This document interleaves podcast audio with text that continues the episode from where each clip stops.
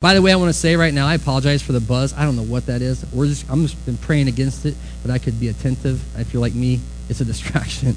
Uh, so anyway, we, it just started. We don't even know. All right.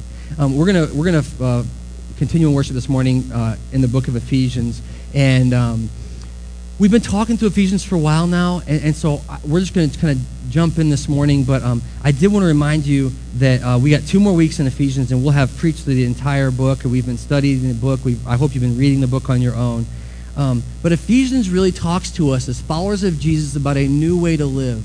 I mean, I'm just more convinced than ever that we don't take this following Jesus thing seriously, you know? And I'm not like bagging on anyone out there. I'm telling you, I have a conviction of spirit that I am not taking this Jesus following thing seriously because if I read the second half of, of Ephesians, I realize that there is there's God is doing things around me that I'm not attentive to, that I'm not being obedient in.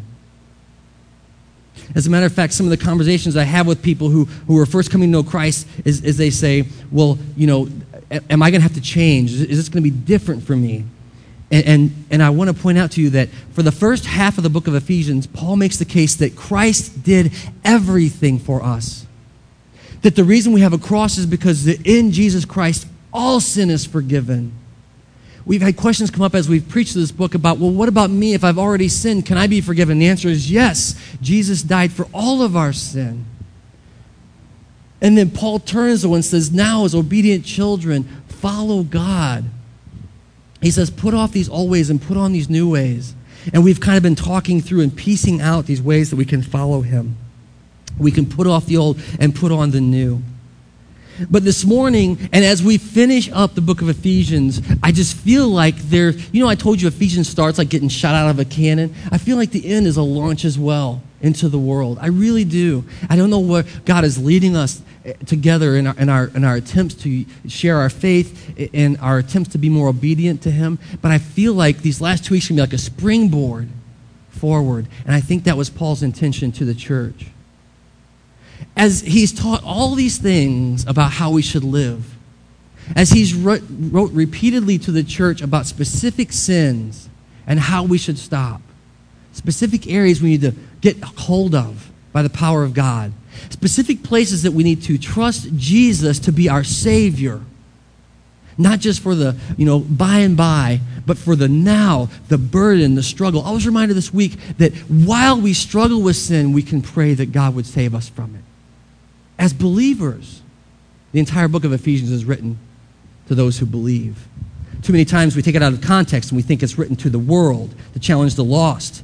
This is not the case. It is written to the church to challenge those who are believing in Christ for salvation. And so today, Paul is going to basically bring on this, this huge issue for us, and he's going to ask us to like double down, to, to, go, to go all in with Jesus. As he's wrapping up the letter, he can't enumerate all the possible ways that we're called to be faithful followers of Jesus, but he's asking us, and next week he'll tell us, as, as the campers and stuff have already, those folks have already learned, that, that we are getting ready for the work ahead, the work that God is calling us to do. And so today, I'm, I'm just going to let you know that there's going to be challenge in this message today. There's going to be some difficulty, probably. I'm convinced that as followers of Jesus, we have these near misses with the Holy God. We have these opportunities where we come so close to obedience and then we hedge back. Oh, that's, that's a bridge, that's just a little too much for me. And Paul today is saying, no, go for it, do it, commit, take the risk. So this morning, I'm going to ask if we could have our campers. This message today is. Um, is all about the body of Christ. And so I'm going to ask to have our campers come up, and they're going to read the scripture for us today. So I'm going to have them come up and do that. By the way, we're going to be studying, you want to turn here, Ephesians 5 21 through 6 9, okay? That's on page 813. And so they're going to read this for us, but I want you to read it also. So go ahead and open in your Bibles. If you brought a Bible, I hope you did. If you didn't, grab one of ours and flip to 813, and they're going to read this for us this morning submit one submit to one another out of reverence for Christ. Wives, submit yourself to your own husbands as you do to the Lord. For the husband is the head of the wife, as Christ is the head of the church, his body, of which he is the Savior. Now, as the church submits to Christ, so also wives should submit to their husbands in everything.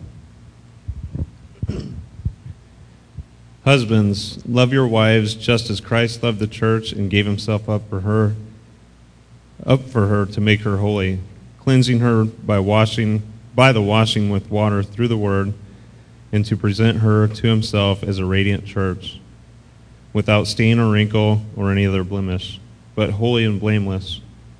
In the same way, husbands ought to love their wives as their own bodies. He who loves his wife loves himself. After all, no one ever hated their own body, but they feed and care for their body just as Christ does for the church. For we are members of his body. For, his, for this reason, a man will leave his father and mother and be united to his wife, and the two will become one flesh. This is a profound mystery, but I am talking about Christ in the church.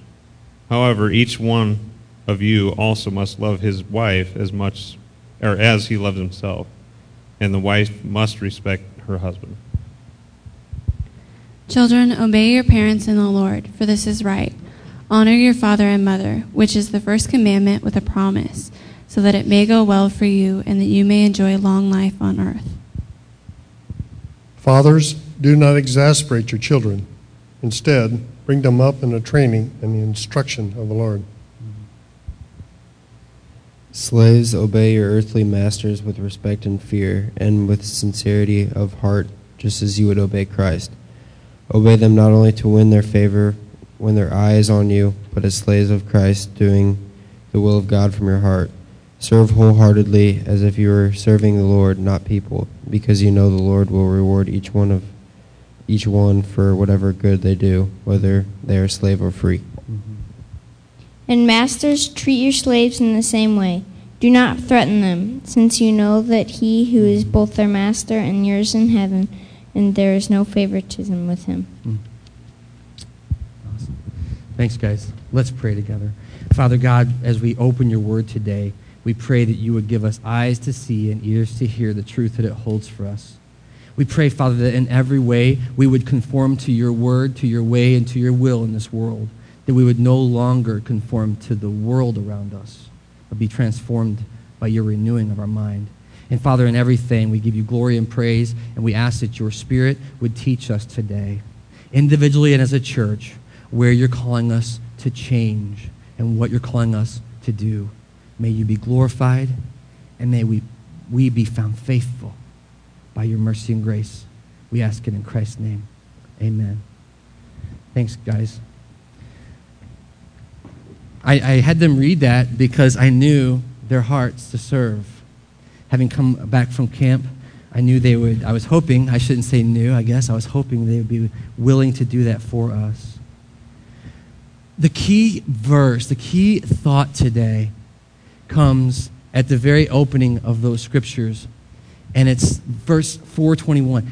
It's in, or 521. It's interesting that something has changed with the NIV. They've moved that verse down. You'll remember uh, last year we preached the Love and Marriage series, and this is one where we got to this verse, and I said I will never preach 422 or 522 without 521 someone has made a decision to move it down, and new Bibles are printing. It's actually part of the, the, the verses below it because it totally is that way in the Greek. Submit to one another, Paul says. And this is what I told you earlier that today is going to be a challenging message. Because at the end of all of this, where Paul is teaching each of us to be followers of Jesus, to be obedient to what he's calling us to do by his power to live out this life together, he says this crazy thing submit therefore to one another out of reverence for Christ. It's a huge thing. And I feel like it's one of the most challenging aspects of being a follower of Jesus. I know many believers who will say, I submit to God. I, matter of fact, I know couples who are married who are both believers and, they, and they'll fight because they're quote unquote submitting to God. They're following Jesus, and it's creating conflict in their marriage. And Paul teaches the church here that the way that you honor Jesus, that the way that you honor the Lord, that's his rule, is by submitting to one another. I want to say a few things as we start this, and then I want to just get right into the nitty gritty here. But Paul is writing to the saints. And so the first thing I want you to know is that when we say submit to one another, we're, we're speaking to the church of Jesus Christ. If you know there's a brother or sister, but we are called to submit to one another in love, in respect, and for reverence for Jesus. So this isn't everyone in the world, but it is a command that we're called to do. Now, here's the thing. You, if you've been a Christian for any length of time, you'll see conflict amongst Christians. And with a verse like this, I wonder how it ever happens. It's because we're disobedient. It's because we don't believe it fundamentally. I've come to believe, I've come to realize, I'm coming to learn that one of the most radical, crazy, God fearing, God trusting things we can do is to submit to one another. I will be on your side when you say, that is high risk behavior. I'm with you. It's risky. When you submit to one another, you are relinquishing control over someone else's life. You are letting go and letting God be in charge. But Paul says here, as he begins teaching, submit to one another out of reverence, that's holy respect for Christ. You see, the truth is that when you and I aren't willing to submit in a relationship, a godly relationship, when you and I are not willing to lay it down for a brother or sister in Christ, what we are fundamentally saying is we don't believe that God is big enough to handle this. We are fundamentally saying to the holy God who spoke the universe into existence, who actually knit us together in our mother's womb, who actually created Adam and Eve in his creation as the very good thing. We are saying to that holy, amazing, beautiful God, you don't know what you're doing here. And so we won't submit. We won't do it. Paul says we are called to submit to one another in our relationships. The first thing is that submission is risky. I told you earlier, it's like doubling down. Yeah, I, am not a gambler. But this was, I, I had, this is the vision that God gave me for this, to, this idea that you submit to one another. That when you think you've gone as far as you can go with a brother or sister, you are willing to go a step farther. You're willing to continue to pursue the relationship. You're willing to continue to give yourself over to whom? Christ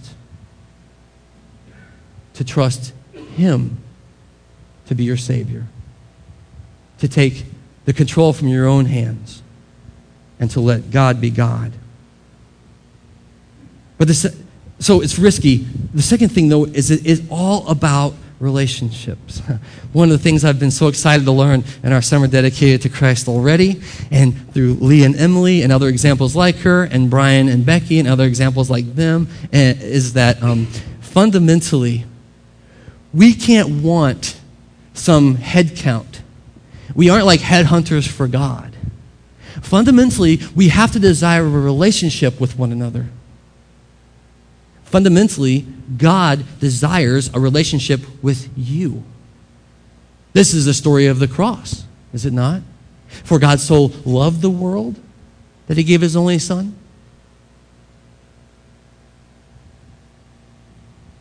Ultimately, if you look at the life of Jesus, when he walked around and shared the good news, he was far more concerned that the person would be in relationship with him than anything else. I was reminded recently that um, Jesus healed 10 people one time. And there's this little story where one person comes back and says, Hey, thanks for that. What should we do now? One out of 10. You know what Jesus asks? Where's the other nine? Now, why does he ask that?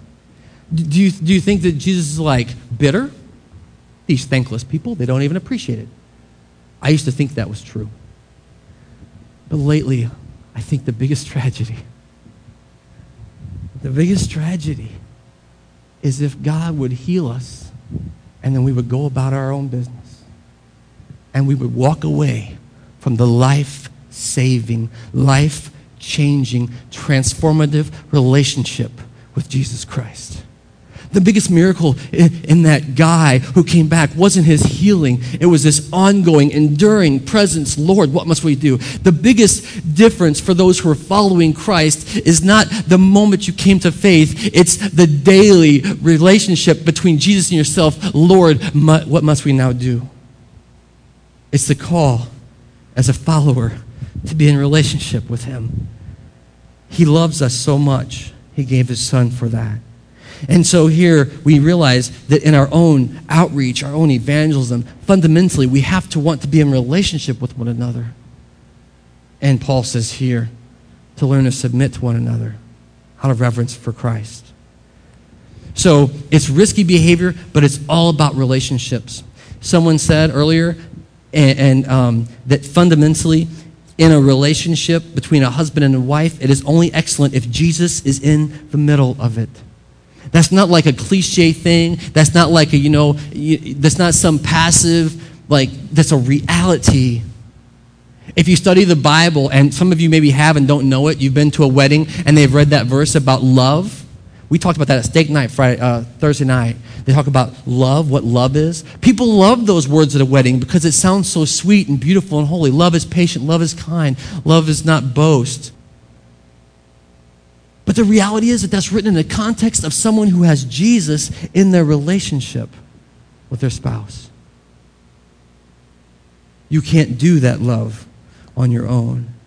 Fundamentally, we're called to submit because it's all about relationships. And then the last thing, and then we're going to get into the specifics, but the last thing is that it, it requires um, a faith in God. That's the trouble, isn't it? I mean, I'm just telling you, and I want to be really honest with you today, but if you're saying, not me, I'm not going to submit to nobody. We live in a culture that loves to do that. I am proud. Listen to me. Look at what I can do. Look how important I am. This culture is antithetical to the God who calls us to submission to one another. And fundamentally, if we're saying, look at us, look what we can do, look at all the, we are not submitting to God we are not being faithful. And this demonstrates a lack of faith in his ability to be Savior of all. Sometimes the worst thing we can do is have a substitutionary Savior. You know that's true? I mean, sometimes the worst thing we can do is be a Savior to one another. Well, all the time, the worst thing we can do, because there's only one Savior, and it's Jesus. I want you to know as we enter into these specific areas he's talking about, fundamentally, you cannot save your husband or your wife. You cannot do it. Fundamentally, you cannot save your children or your parents. And you cannot save those who are around you. Fundamentally, this is the work reserved for Jesus Christ, our Lord, our God, the one who is compelling his Spirit, drawing us near to himself, saving us from our death and our destruction. And so today, the challenge from Scripture. If we believe this one verse, 521, memorize that verse, submit to one another. If we believe this verse, the question becomes in what relationships do I need to submit for the glory of God? In what areas of my life is God calling me to lay it down for His glory? Paul walks through. We usually break these all out, don't we? We teach them all separately. Paul here has six specific areas, seven actually, there's a hidden one in there. seven relationships where God specifically calls us to submit to one another. The first one we know well. As a matter of fact, it's the most controversial you'll probably hear of. It's been preached out of context often, and that's okay because God uses everything. But here it comes. It's in verse 22, and it says, Wives to your husbands as unto the Lord, for the husband is head of the wife, as Christ is head of the church, his body, which is the save, he is the Savior. Now, as the church submits to Christ, the wives to their husbands should do in everything. And we we know this verse, right? Um, this is the one where we usually get pushback, you know. uh, why should we be this way? Why should we submit? You got to go back to verse 21. Out of reverence for Christ. Because fundamentally, as a woman of God, you know there is nothing more powerful in a home than a, a faithful woman of God. Do you know that's true? Like God will use a faithful woman. And here, he gives specific instructions to a faithful wife in a house to submit out of reverence for, for God. I want to point something out, though. I said there were seven. Here's the hidden one. Verse 24. Check, this is for us. Now, as the church submits to Christ, you know, I read that verse and I just thought, is that even true anymore? I mean, is even true anymore the people of God submit over to God? Or are we like doing this kind of punching our ticket for eternity thing and then we just ignore God our whole lives? You know, there's a terrifying verse in Scripture that, that Jesus says there will be someone that day who said, Lord, Lord, did we not do great things in your name? And he said, I never what? Knew you. I never had relationship with you. You never came to me. We've never talked before today. And today is a bad day to talk to me because today is the day of judgment for you. Interesting that wives submitting to the husband is equivalent to the church submitting to Christ. I think some of the struggle with this is because as churches, we aren't submitting ourselves over to Jesus. We just fundamentally don't believe in his lordship. We believe that he is like the icon, the, the thing up the front, the thing that we're supposed to kind of follow, but we don't really believe he's living, active, and listening to us and speaking to us, telling us what we should do versus us telling him where we're going to go. The call here is that wives should submit as the church submits to Christ. That's the second relationship. Church, submit to Jesus, individually and together. Moving on here, husbands, loving your wives as Christ loved the church and gave himself up to her to make her holy, cleansing her by the washing of water through the word. There's all this high language. I think it's interesting that Paul spends more time, and I've preached this before, so I'm not going to do it again, but he spends more time talking to the guys in the relationship than the women. You know the fundamental issue you hear from a woman who says, I'm not going to submit? I will say that's disobedience. If you say, I will not submit to my husband, Lord, Jesus Christ, my master, my savior, I am not going to do this. That's disobedience. But you know the number one reason? Because the wife doesn't think her husband is worthy of submission. Honest to God, it's probably why some of the church don't submit to Jesus because we don't think he is worthy of submission because we don't believe the gospel. And so here Paul instructs men, love your wives as Christ loved the church. How did Jesus love the church? He died for us. He gave himself for us. He submitted for us. You see, we read this and we read it out of context and we think, well, my job is to love and her job is to submit. Those are the same thing. You know, it's an act of love to submit to one another. The call is for all of us to submit out of reverence for Christ's work on the cross. And he spends a lot of time telling husbands, lay down your life for your spouse. You know what? The, and we talked about it. This means that in a moment, and I pray in your relationships, church, that in a moment, the Holy Spirit of God would convict you when you aren't loving your life, wife well. And I pray in the moment you aren't loving your wife well, that you would stop and you would confess that to the holy God of the universe. All the better if she's present when you do it. God, forgive me for not loving my wife well. Forgive me. Why? What does God care about how we treat each other? You know, the book of Genesis says, in his image, he created them, male and female. Image bearers of God. And we aren't willing to submit, we aren't willing to love. Paul writes to the men, husbands, and he says, Love your wives as Christ loved the church. All kind of stuff, but that, I want you to sit on that, just that point for a minute. That's the third relationship. Now, Usually we stop with those, don't we? That's enough for a Sunday. It's husbands and wives. That's enough, right? Check it out. Paul, this letter was written eh, like one long thought from Paul, okay? And the next thing he says is, Children, obey your parents. This is the exact same kind of call that he's given husbands and wives in submission to one another. What is obedience? Like, what do you think of when you think of obedience? I mean, do you agree that fundamentally obedience is linked to submission? It's in 521. That what you get when you're an obedient child is a submissive child. It doesn't mean, it just, it, it means that, that, and here, I want to remind you, it's written to the church. So these are believing children are called to submit to their parents in the same way. Paul says it's the first command that comes with a promise. I appreciate that. And yet we're called to do it whether there's a promise or not. We are called to obey our parents in the Lord because this is what is right, he says. Children are called to submit. Obedience is nothing more than submission lived out. That's what obedience is. Submission is saying, I will submit, and obedience is doing it. You know? There's a question that's asked Would you rather have a child who would say to you, Yeah, I'll do that, and don't do it? Or would you rather have a child who said, I don't want to do that, and does it anyway? Right? We all know the answer to that question. the child is going to do it anyway? Yeah. That's what God desires, by the way. The Garden of Gethsemane, Jesus Christ Himself, the holy God man, the one, the only is in the garden. And I'm blown away by his prayer because he says this Father, if there's any other way possible, let this cup pass from me. That's his request. I don't want to do this.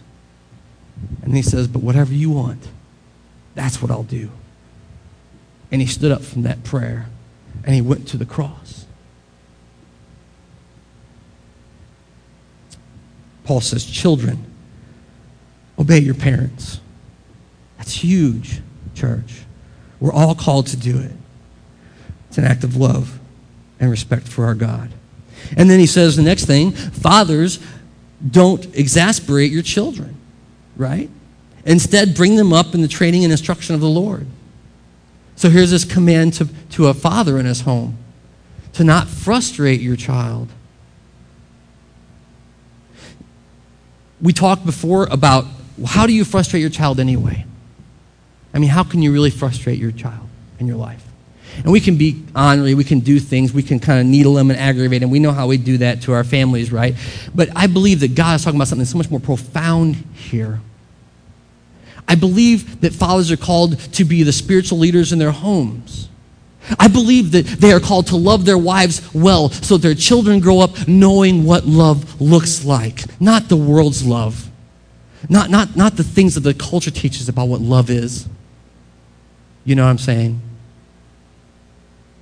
But true, genuine, God oriented love.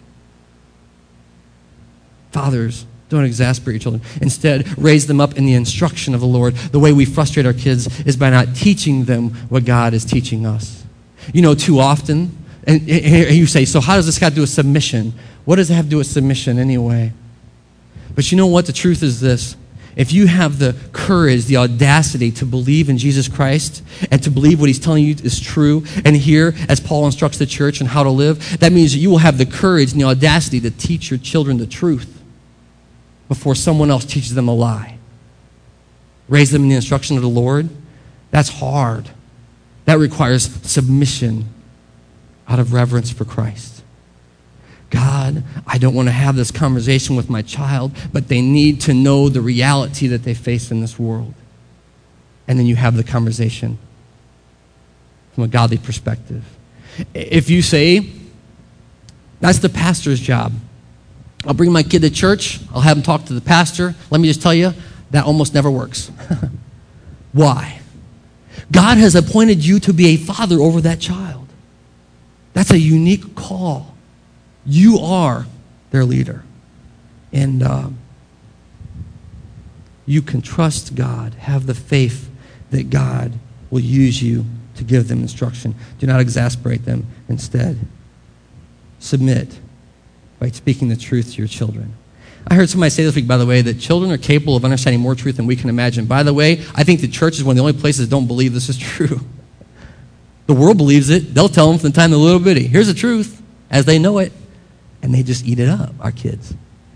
And the parents, all right, I'm not talking to you here this morning, are like, they're not ready for that yet. No, you're not ready for that yet. Teach your children the truth from a godly perspective. It's your call. And then here's the last two relationships that we see. So that's, that's three, uh, that was um, number four, um, or number five. Here we go. Slaves, obey your earthly masters with respect and fear, with sincerity of heart, just as you would obey Christ. Boy, this is a great verse to have in the Bible, isn't it? Slaves, obey your masters. Huh? That's what you want to preach. Why? Paul's writing and saying, God knows what relationships you're in. I think about this more, and this is funny because, you know, um, in the Financial Peace University, we teach uh, from Proverbs. It says, um, um, the borrower is slave to the lender. I honestly, I think most of us are in sl- slavery of some sort, you know. Um, but this specifically is written to those who are in, in bond servant status with someone else. In the church, by the way. I'll remind you of that. And he says, Obey your earthly masters with respect and fear out of sincerity of heart, just as you would obey Christ. Listen to what he says. And this is a great verse for work, by the way. Obey them not only when, to win their favor, when their eyes on you. Listen to this verse. But as slaves to Christ, doing the will of God from your heart, that means all the time. That means you don't act one way when the boss is around and act different when he isn't, or she isn't It means you are a faithful servant. That means if they sliced, if they caught you, if they busted you at work, they would catch you doing the right thing. Paul says to slaves, do the right thing all the time out of reverence for Jesus Christ. Hmm. Good stuff. Serve wholeheartedly as if you were serving the Lord, not men, because you know that the Lord will reward everyone who for whatever good he does, whether slave or free. That's good news, isn't it?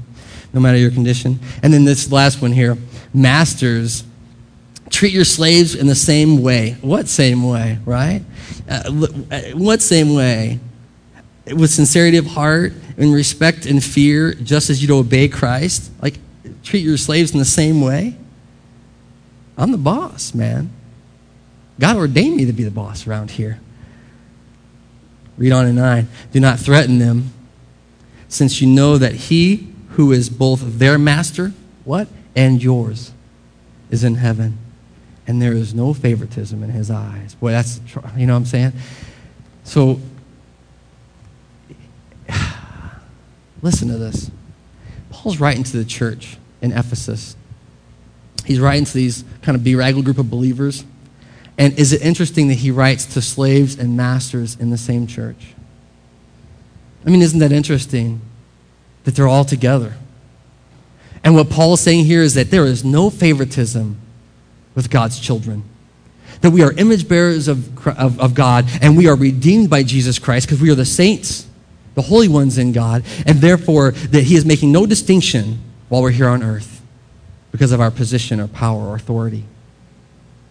This is good news because it means that no matter your condition or state, you can glorify God through your obedience and your submission. It's good news because if you are in charge, you can bring glory and honor to God through your obedience in submission to his authority. And so here Paul has walked through all of those realities and then says at the end, by the way, God has no favorites. You know, God isn't going to say, that's okay, husband, you were harsh to your wife or your children because, you know, that was then.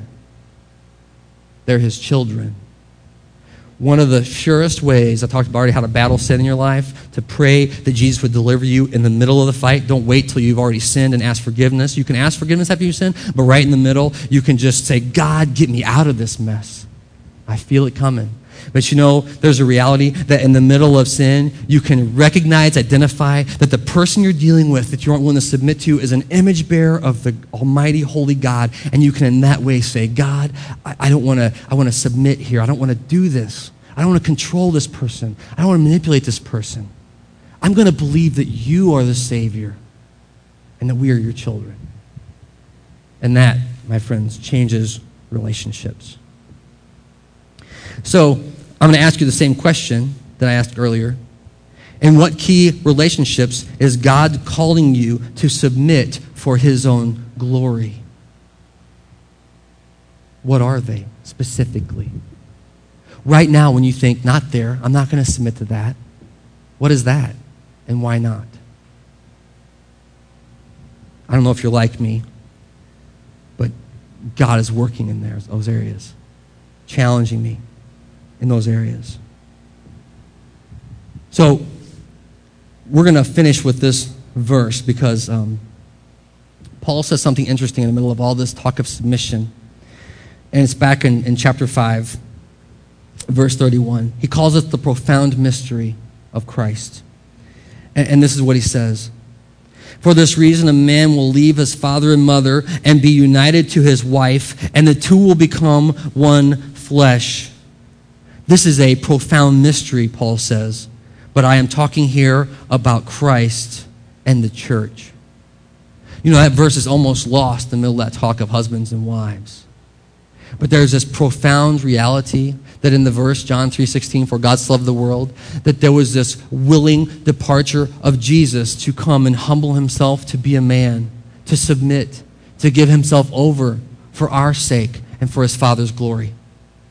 There's this reality that the one who should never have had to defile himself, who should never have had to come and dwell in that way, would lay down his divine authority, he would lay down his divine position, and he would walk amongst sinners, that he would be chastised and blamed, that he'd be falsely accused of being a drunkard and a glutton, that he would, be, he would allow himself to be crucified while mockers laughed and those with authority spit. Paul says, in the same way, church, that you're calling, that I'm calling you to submit to each other, is the way that we see Christ, who for this reason left his Father and was united to his bride. That's us. And the two are one flesh. That's the reality that we have today in Jesus Christ that He is willing to come to you right where you are. A bride unworthy. I mean, if you're like me, a sinner far from God. And He comes to you where you are and He says, I will pledge myself to you. I will give myself to you so that we can be together forever. It's the power of Christ, it's the power of the gospel. And it's offered to each one of us today. I'm going to I'm going to welcome you to pray with me if you don't know Christ, that today you can receive it.